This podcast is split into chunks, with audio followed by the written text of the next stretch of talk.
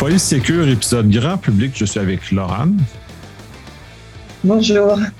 Ça va bien? Oui, oui, merci. Et toi? Très bien aussi, merci. Donc, euh, on va continuer notre, euh, notre chemin sur le livre que tu as, écrit euh, il y a maintenant déjà un, un certain temps. Donc, on était rendu au chapitre 4 qui essentiellement discutait de comment protéger sa vie numérique. Vous protéger dans, dans, dans le numérique. Donc, puis tu commences ta section de façon très forte avec le mot de passe, ce, ce, malheureux qu'on maltraite. C'est vrai qu'on le maltraite beaucoup, ce pauvre mot de passe. Euh, mais se protéger dans la vie numérique, c'est avant tout une histoire de, de bon sens et d'apprendre les gestes au couteau. Effectivement, la première chose à faire, c'est euh, d'accepter l'idée que le mot de passe, c'est vraiment le pilier de sa sécurité. Et d'accepter euh, l'idée que nous avons tous une mémoire qui fonctionne en général plutôt bien et qu'il faut lui faire confiance euh, plutôt que euh, de préenregistrer ses mots de passe dans un navigateur, par exemple, qui n'a pas du tout de sécurité adaptée pour ça. ou ailleurs, parce que bien souvent, quand on a un petit souci et qu'il faut re-rentrer un mot de passe que l'on a enregistré il y a très longtemps, eh bien, on ne le connaît plus, ce qui nous force à les réinitialiser, etc. Mais surtout, le mot de passe, euh, c'est quelque chose qui est finalement fragile euh, et qui peut être attaqué sous plusieurs angles. Alors, la première de toutes les règles, c'est bien sûr d'avoir un mot de passe qui est différent pour chaque compte. Euh, pourquoi différent pour chaque compte? Tout simplement parce que dès que vous avez une vulnérabilité sur l'un de vos comptes, un cybercriminel peut tout à fait tester les autres comptes avec ce mot de passe et finalement vous priver de la totalité euh, de vos comptes, euh, quels qu'ils soient. Donc, euh, toute votre vie numérique peut se retrouver complètement chamboulée. Alors, un mot de passe solide, c'est un mot de passe qui est obligatoirement entre, 8, pardon, entre 12 et 16 caractères. 16 étant bien évidemment l'idéal, avec plusieurs millions d'années de de recherche de déchiffrement possible pour des cybercriminels qui souhaiteraient s'y attaquer. Et surtout, un mot de passe qui n'est pas en lien avec votre vie privée. Euh, parce que euh, c'est très facile de trouver des informations sur euh, votre environnement social, sur votre date de naissance par exemple, celle de vos éventuels enfants, vos autres proches, le nom des animaux de compagnie ou autres. Et puis vous avez aussi des techniques de craquage de mots de passe qui s'appellent les recherches par, par dictionnaire, où tout mot existant dans un dictionnaire, quelle que soit la langue d'ailleurs, peut être craquer. Donc, il faut euh, un mot de passe qui soit euh, donc de 12 à 16 caractères, qui ne soit pas du tout en lien avec votre vie privée et euh, qui ne comporte pas de mots du dictionnaire. Alors, vous me direz que c'est un petit peu compliqué peut-être de les retenir au regard du nombre de comptes que nous avons, mais il y a plusieurs méthodes. Vous avez déjà celle du gestionnaire de mots de passe, si vraiment vous n'avez pas confiance en votre mémoire. Vous avez celle euh, avec des symboles, c'est-à-dire que vous avez votre propre système de symboles par lequel commencent plusieurs de vos mots de passe, par exemple avec le symbole dollar si jamais c'est lié à des comptes euh, financiers ou autres. Et puis la technique de la phrase. Vous pouvez écrire quelque part euh, une phrase, un poème ou autre, où vous seul savez que les premières lettres constituent en vérité votre mot de passe. Et puis une petite technique personnelle que j'aime beaucoup, c'est l'encre invisible. Ça coûte quelques euros dans les magasins de jouets pour enfants. Vous choisissez votre livre, euh, votre livre préféré dans votre bibliothèque et puis là, à l'encre invisible, euh, vous pouvez éventuellement euh, les écrire. Mais bien sûr, ces mots de passe, en tout cas, on ne les écrit pas sur un carnet de mots de passe que l'on garderait de son ordinateur ou dans son sac à main. Effectivement, je trouve ça très, très intéressant de rajouter du jeu dans le fait de justement conserver les mots de passe avec quelque chose d'un peu fantaisiste comme l'encre invisible. Donc, ça ramène un peu un élément euh, intéressant du moins qui rendent ça euh, moins euh, aride comme, comme gestion. J'aime bien aussi le fait de l'usage de la voûte de mot de passe, dans lequel moi je suis un, fervent défenseur, puisque c'est à 180, 200 mots de passe différents que j'ai à retenir. ma mémoire, même si elle, est, elle a une certaine capacité, elle n'a pas cette, elle pas cette capacité-là. Donc, euh, c'est très intéressant. Euh, tu mentionnais aussi également dans, cette section-là la biométrie comme étant un, point intéressant parce qu'il faut la considérer euh, parce qu'elle a des caractéristiques qu'on penserait facilitantes, mais pas nécessairement facilitantes. puisque tu mentionnes qu'elle n'est pas changeable. Effectivement, la biométrie pourrait être considérée comme quelque chose de, très sécurisé, de solide, sauf qu'une fois que votre empreinte digitale euh, est partie quelque part dans la nature, si elle vous est volée, comment est-ce que vous allez la récupérer? Euh, il y a une Canadienne qui justement se les a fait dérober et qui doit se promener aujourd'hui euh, avec un document sur elle en permanence avec ses empreintes dessus qui sont certifiées. Donc, la biométrie n'est absolument pas une solution. Changer un mot de passe, euh, c'est très simple. Mais par contre, dès qu'on a un problème avec son, visage ou tout, élément biométrique, là, on ne peut pas revenir en arrière. Effectivement, puis il y avait un film américain justement qui changeait les yeux de, la personne pour euh, justement euh, changer son, facteur biométrique, ce qui est une opération un peu, un peu souffrante pour arriver à changer euh, son mot de passe si on doit, on, doit le changer. Donc, justement, de être très prudent de ce côté-là. sautons à la section suivante, justement qui parle de l'hygiène numérique. On, je crois, ne parle pas suffisamment dans, dans l'espace public, puis qui est fondamental justement pour aider à avoir des gestes qui sont sains. Alors effectivement, on a beaucoup parlé euh, d'hygiène euh, dans sa globalité ces deux dernières années, et rien n'est plus important que d'adopter des comportements relatifs à une bonne hygiène numérique. Euh, parce que c'est un peu le même principe. Quand vous avez une mauvaise hygiène sanitaire, eh bien, vous chopez des maladies. Avec un smartphone, un ordinateur, c'est exactement la même chose. Une mauvaise hygiène numérique, c'est la trappe de virus euh, ou autre qui peut être garantie. Alors, euh, ça se décompose en plusieurs, euh, en plusieurs éléments. Encore une fois, c'est une histoire d'attitude, mais le mot de passe dont on vient de parler fait partie, bien sûr, de l'hygiène numérique. vous pouvez aussi très régulièrement contrôler ce, qui, ce qui se dit sur vous en ligne. Ça en fait partie indirectement. Vous pouvez euh, pensez à diviser votre vie numérique, vos messageries, euh, pardon, en trois, euh, c'est-à-dire bien séparer de manière propre, hein, comme on ne mélange pas les ordures avec, avec les courses que l'on vient de, de, rapporter du magasin. Vous avez une adresse mail qui doit être strictement professionnelle, une autre qui est personnelle avec les amis, la famille, et une autre que l'on appelle une adresse mail poubelle qui vous évite euh, justement euh, de recevoir des, spams sur une adresse mail qui, euh, vous permettrait de recevoir des, mails professionnels. Donc, on divise bien ces trois éléments-là. Et puis l'adresse mail poubelle avec laquelle on peut faire des achats X ou Y en ligne ou s'inscrire sur des sites sur lesquels on a envie de s'inscrire, elle est au moins facile à changer. Une fois que vous recevez trop de saleté, eh bien, euh, vous la supprimez et vous la changez. En termes d'hygiène numérique, il faut évidemment euh, installer un antivirus. Souvent, les packs sont complets, antivirus par feu, et bien sûr euh, un VPN, un VPN qui vous permet aussi, alors à la fois de protéger votre anonymat, de vous éviter le piratage par Wi-Fi, et puis quelques autres petits avantages. Un VPN, pour expliquer simplement, c'est une sorte euh, euh, de un virtual private network, c'est une sorte de, on de réseau privé. Et pour donner une image aux personnes qui ont un peu de mal à, se figurer ça, c'est comme si vous imaginiez des données qui, euh, qui partaient un petit peu dans l'air comme ça en se baladant et que n'importe qui pourrait attraper avec une épuisette. Le VPN permet comme, de mettre comme une sorte de, cercle de métal autour qui permettrait tout simplement de les protéger. Ensuite, euh, en termes d'hygiène numérique, il faut adopter une attitude euh, de euh, minimalisation des données que l'on renseigne. Quand vous vous inscrivez sur des sites, quels qu'ils soient, ne renseignez que les données personnelles strictement nécessaires euh, à cette inscription. Souvent, elles sont indiquées avec des astérisques. Donc, ce n'est pas la peine de renseigner une information qui n'est pas obligatoire pour vous inscrire. Ça donne euh, une surface d'attaque complémentaire, on va dire, qui n'est pas forcément euh, nécessaire. Ensuite, on évite de mélanger la vie personnelle et la vie professionnelle.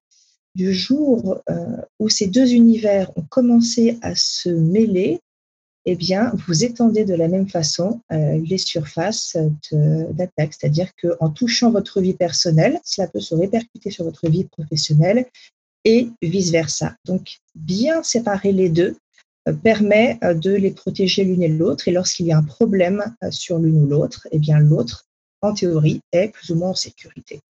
C'est pareil avec le mot de passe. Hein. Le mot de passe de votre messagerie euh, personnelle n'est évidemment, comme je l'ai indiqué au début, pas le même que celui de la messagerie euh, pro. Donc, ensuite, quand on reçoit euh, des mails sur ces messageries, bien sûr, on ne clique jamais sur n'importe quoi. Une pièce jointe qui n'est pas désirée, elle est à jeter. Vous n'attendiez pas ce document, que l'adresse mail soit connue ou pas, vous la supprimez. Euh, parce que ça peut être euh, un collègue ou un ami qui vous envoie, enfin qui a été piraté et qui vous envoie, euh, et le cybercriminel vous envoie quelque chose, un lien vérolé, par exemple une pièce jointe qui, qui contient un, virus. Donc, on n'ouvre pas n'importe quoi et on ne clique pas non plus sur n'importe quel lien serait, qui serait contenu dans un courriel. Une administration ne vous enverra jamais euh, de lien sur lequel cliquer pour modifier des informations. Et si vraiment vous avez un doute, allez directement sur le site officiel, connectez-vous à votre compte et là, vous verrez bien si vous avez un message qui vous demande de renseigner euh, des données supplémentaires. Mais ne cliquez jamais sur un lien contenu dans un mail. Passez toujours par les sites officiels globalement, c'est vraiment une histoire euh, d'attitude. Euh, par exemple, euh, quand vous avez quelqu'un qui vous parle d'une nouvelle application, ce qui m'est arrivé il n'y a pas très longtemps, pour une histoire de, transport en commun. L'application, je ne vais pas donner son nom, mais cette dame me disait que c'était absolument génial, qu'il fallait que je l'essaye, que j'aurais plus de soucis avec les horaires de bus et autres. le premier réflexe de n'importe qui, ça pourrait être de télécharger l'application et puis de la tester le premier réflexe que vous devez avoir en termes d'hygiène numérique, c'est d'abord de regarder à qui appartient cette application. Et quand vous voyez que ce sont des pays euh, avec lesquels nous ne sommes pas forcément en bon terme, eh bien, l'idée, c'est d'éviter. Ensuite, la question des cookies. Vous avez euh, un petit encart quand vous allez sur des sites Internet qui vous demande d'accepter ou pas les cookies. Cela euh, concerne surtout euh, les Européens, avec euh, le règlement général sur la protection des données. Les cookies, beaucoup ont l'impression que cliquer sur j'accepte, c'est se débarrasser d'un problème et aller plus vite. Alors oui, c'est sûr, cliquer sur j'accepte, c'est beaucoup plus rapide. Mais quand vous regardez un petit peu plus ce qui est écrit, vous apercevez que vous donnez votre consentement à des traitements de données euh, qui, si vous en aviez vraiment conscience, euh, vous euh, paraîtraient particulièrement effrayants. Donc non, on n'accepte pas les cookies sauf essentiels et surtout au quotidien, je dirais au moins tous les jours, vous allez dans vos données de navigation, donc dans confidentialité et sécurité hein, sur les paramètres des navigateurs que vous utilisez, et vous effacez l'intégralité des données de navigation que ce soit les cookies, mais aussi euh, les téléchargements en cache, etc.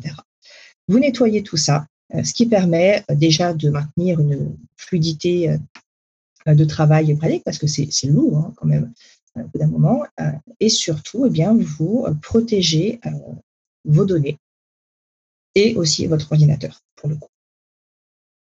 Je vais, je vais rajouter un, petit point là-dessus. De mon expérience personnelle, moi, je suis, j'aime beaucoup Firefox. Et Firefox permet, euh, une fois configuré, d'effacer automatiquement tous les cookies, la cache, et de à chaque fermeture de Firefox. Donc, je n'ai pas le, la pression de le faire moi-même. J'ai délégué à Firefox de faire ce traitement-là à ma place, justement pour arriver exactement à ce que tu mentionnes. C'est exactement ce que j'allais dire après, c'est-à-dire que vous pouvez configurer justement votre navigateur pour ça. Euh, même si euh, le faire un peu plus régulièrement, euh, puisque parfois c'est pas tout aussi clair que, ce qu'il paraît. Alors, il faut savoir que Firefox est une petite partie qui appartient à Google hein, maintenant, depuis quelques temps. Mais vous avez plusieurs navigateurs et moteurs de recherche qui sont protecteurs de la vie privée. Utilisez le navigateur Opera, par exemple, en installant le moteur de recherche de votre choix, ça peut être Quant, qui est français, c'est tout aussi efficace pour le quotidien. Bien sûr, des moteurs de recherche comme Google et un navigateur comme Google Chrome sont performants. Néanmoins, vous pouvez les utiliser lorsque vous avez besoin d'une recherche très spécifique que vous ne trouvez pas avec, avec les autres. Mais pensez aussi à toujours effacer vos données de navigation. Alors, le paramétrage des navigateurs, c'est interdire déjà euh, le traçage, euh, interdire aussi les cookies tierces si vous pouvez, et puis penser à ajouter des petites extensions euh, sur ces navigateurs. Ça peut être alors AdBlock, ça peut être pour les publicités pop-up, etc. Ça peut être Ghost Story aussi qui vous montre qui est en train de vous tracer. Euh, et puis, euh, donc Privacy Badger, qui est très bien aussi contre le tracking, et une qui est intéressante, ça s'appelle Signal Spam. Signal Spam, euh, c'est français aussi. Ça s'installe sur la plupart des navigateurs aujourd'hui. il faut s'inscrire, mais le site est sécurisé et vos données ne sont pas traitées pour autre chose que la finalité. Une fois que vous êtes en fait sur l'une de vos messageries et que vous avez reçu euh, des saletés, que ce soit des spams euh, ou euh, des virus ou autres, vous les sélectionnez et vous cliquez sur votre petite application Signal Spam. Les spams vont simplement vous désinscrire et ce qui est plus grave et dangereux va être transmis aux autorités compétentes. Et vous vous apercevrez, si vous recevez beaucoup de saletés, que vous en aurez beaucoup moins au fur et à mesure. Donc c'est un outil qui est assez intéressant. Effectivement, c'est très utile de recevoir moins de saleté. C'est tellement euh, chronophage de, devoir justement euh, trier ces courriels-là qui sont euh, illicites ou même dangereux dans certains cas. donc, c'est très, très important. C'est un bon tour de l'hygiène numérique. Tu as déjà couvert certains points des autres des sous-ensembles, dont le fait de protéger son. comment protéger son ordinateur. Puis il y a certains points j'aimerais que peut-être que tu t'abordes supplémentaires parce qu'on n'a pas abordé dans, dans ce volet-là. La protection de l'ordinateur. Euh, je ne sais pas si je vais dire des choses complémentaires euh, par rapport à l'ordinateur. Euh, j'ai parlé donc de l'installation d'un antivirus et d'un pare-feu de préférence payant parce que les éléments de protection gratuits, à quelques exceptions près, se rémunèrent avec vos données personnelles. C'est le même principe pour le VPN. Il faut impérativement utiliser un VPN au quotidien. Euh, encore une fois, cela protège euh, votre anonymat, mais pas seulement. Le VPN, euh, comme l'antivirus et le pare-feu, doit être connu. Vous avez des, vous avez des, très bons qui sont ProtonVPN, vous avez NordVPN, ExpressVPN, CyberGhost. Voilà, ce sont des choses qui sont connues, qui sont intéressantes à utiliser. Et il faut accepter aussi l'idée que pour protéger son ordinateur, il faille investir un petit budget quand même annuel, tout comme on a investi dans une serrure en fait euh, pour protéger euh, sa maison. Euh, c'est de l'ordre d'une soixantaine d'euros par an pour une sécurité, on va dire, tout à fait correcte. Alors, bien évidemment, certaines personnes n'en ont pas besoin, mais pour des personnes comme, comme moi, des personnes lambda, c'est nécessaire. Oui, ça a un avantage euh, très certain. C'est ça, moi, je suis un fervent utilisateur de Proton pour l'ensemble de l'ensemble de l'œuvre, l'ensemble des services qu'ils offrent parce que je suis très en accord avec les valeurs de la compagnie et comment ils justement ils vont utiliser et ne pas utiliser mes informations euh, personnelles dans, dans le dans leur fonction. C'est très intéressant. Euh, il y avait l'aspect sauvegarde, justement, que tu n'as pas, pas discuté, puis justement, qui est très important. Tout à fait, excuse-moi, je, l'ai oublié. C'est vrai que euh, protéger ces données, euh, c'est avoir au minimum trois sauvegardes. On dit qu'une donnée n'existe pas si elle n'est pas sauvegardée à trois endroits différents et à trois endroits qui ne sont bien sûr pas les mêmes. Euh, certains aiment bien le cloud. Néanmoins, tout ce qui est en ligne et connecté à Internet présente bien sûr une vulnérabilité. C'est quelque chose de, différent que la vulnérabilité d'un d'un disque dur externe qui, lui, peut être noyé ou peut brûler dans le feu de la maison, certes. Euh, mais voilà, il faut euh, diviser justement ces sauvegardes sur quelque chose d'externe qui n'est pas connecté à Internet. Vous avez ensuite la sauvegarde sur votre, votre terminal et puis, si vous le souhaitez, le cloud. Bien sûr, ne conservez pas au même endroit votre disque dur de votre ordinateur, par exemple. Si on vole l'un, l'autre sera probablement volé avec. Euh, s'il y a un dégât des eaux euh, ou euh, la maison prend feu, pareil, ça ne servait finalement pas à grand-chose. ça fonctionne seulement quand vous avez un virus, un ransomware par exemple, parce que ça arrive à tout le monde, hein, même aux spécialistes, un jour ou l'autre, mais touchons du bois. Euh, dans ce cas-là, bien sûr, vous avez encore vos données et cela vous permet de nettoyer votre, votre ordinateur sans avoir à payer une rançon que l'on ne paye bien évidemment jamais. Parce que l'on ne sait pas déjà qui on finance, le terrorisme, des sectes ou autres, et on ne sait même pas si on va récupérer la clé. De ces données. Après, vous avez quelques listes hein, de cybercriminels qui sont connus pour euh, rendre les clés euh, ou pas, mais ce sont surtout les assurances qui, qui les détiennent. Effectivement. On va basculer à un autre sous-ensemble de l'hygiène numérique qui est le smartphone. Dans quelle mesure? Parce que lui est quand même un appareil particulier parce qu'il est beaucoup plus personnel qu'un ordinateur dans lequel il contient davantage euh, notre vie. Alors, le smartphone, c'est une sorte de mouchard de poche euh, très utile euh, et sans lequel beaucoup de personnes aujourd'hui ont l'impression qu'elles ne pourraient pas vivre. Or, c'est faux. On peut vivre sans smartphone. Il ne faut, pas oublier que ces outils ne sont que des outils. C'est-à-dire qu'on doit savoir faire les choses, comme par exemple savoir lire une carte routière euh, pour ne pas se retrouver démuni le jour où le smartphone plante et que l'application, euh, quelle qu'elle soit, Waze par exemple, eh bien, plante avec. Euh, néanmoins, il faut les protéger, ces outils. Déjà, euh, ça commence par un antivirus, puisque beaucoup de personnes ignorent que le smartphone doit être protégé de cette manière, euh, en tout cas sous Android par exemple. Euh, avec Apple, c'est différent, je pense, mais j'avoue que je connais un petit peu moins ces outils-là. Donc, un antivirus sur un smartphone, c'est pas du tout dénué de sens, bien au contraire. Ensuite, les applications que l'on télécharge dessus, il faut absolument les paramétrer. Euh, et faire attention aux autorisations qu'on leur donne. Vérifier que euh, toutes les applications n'ont pas accès à votre géolocalisation, elles n'en ont absolument pas besoin. Euh, seule votre application de, déplacement en a éventuellement besoin. Et encore, pensez à désactiver votre géolocalisation quand vous n'avez pas besoin justement d'être emmené d'un point A à un point B.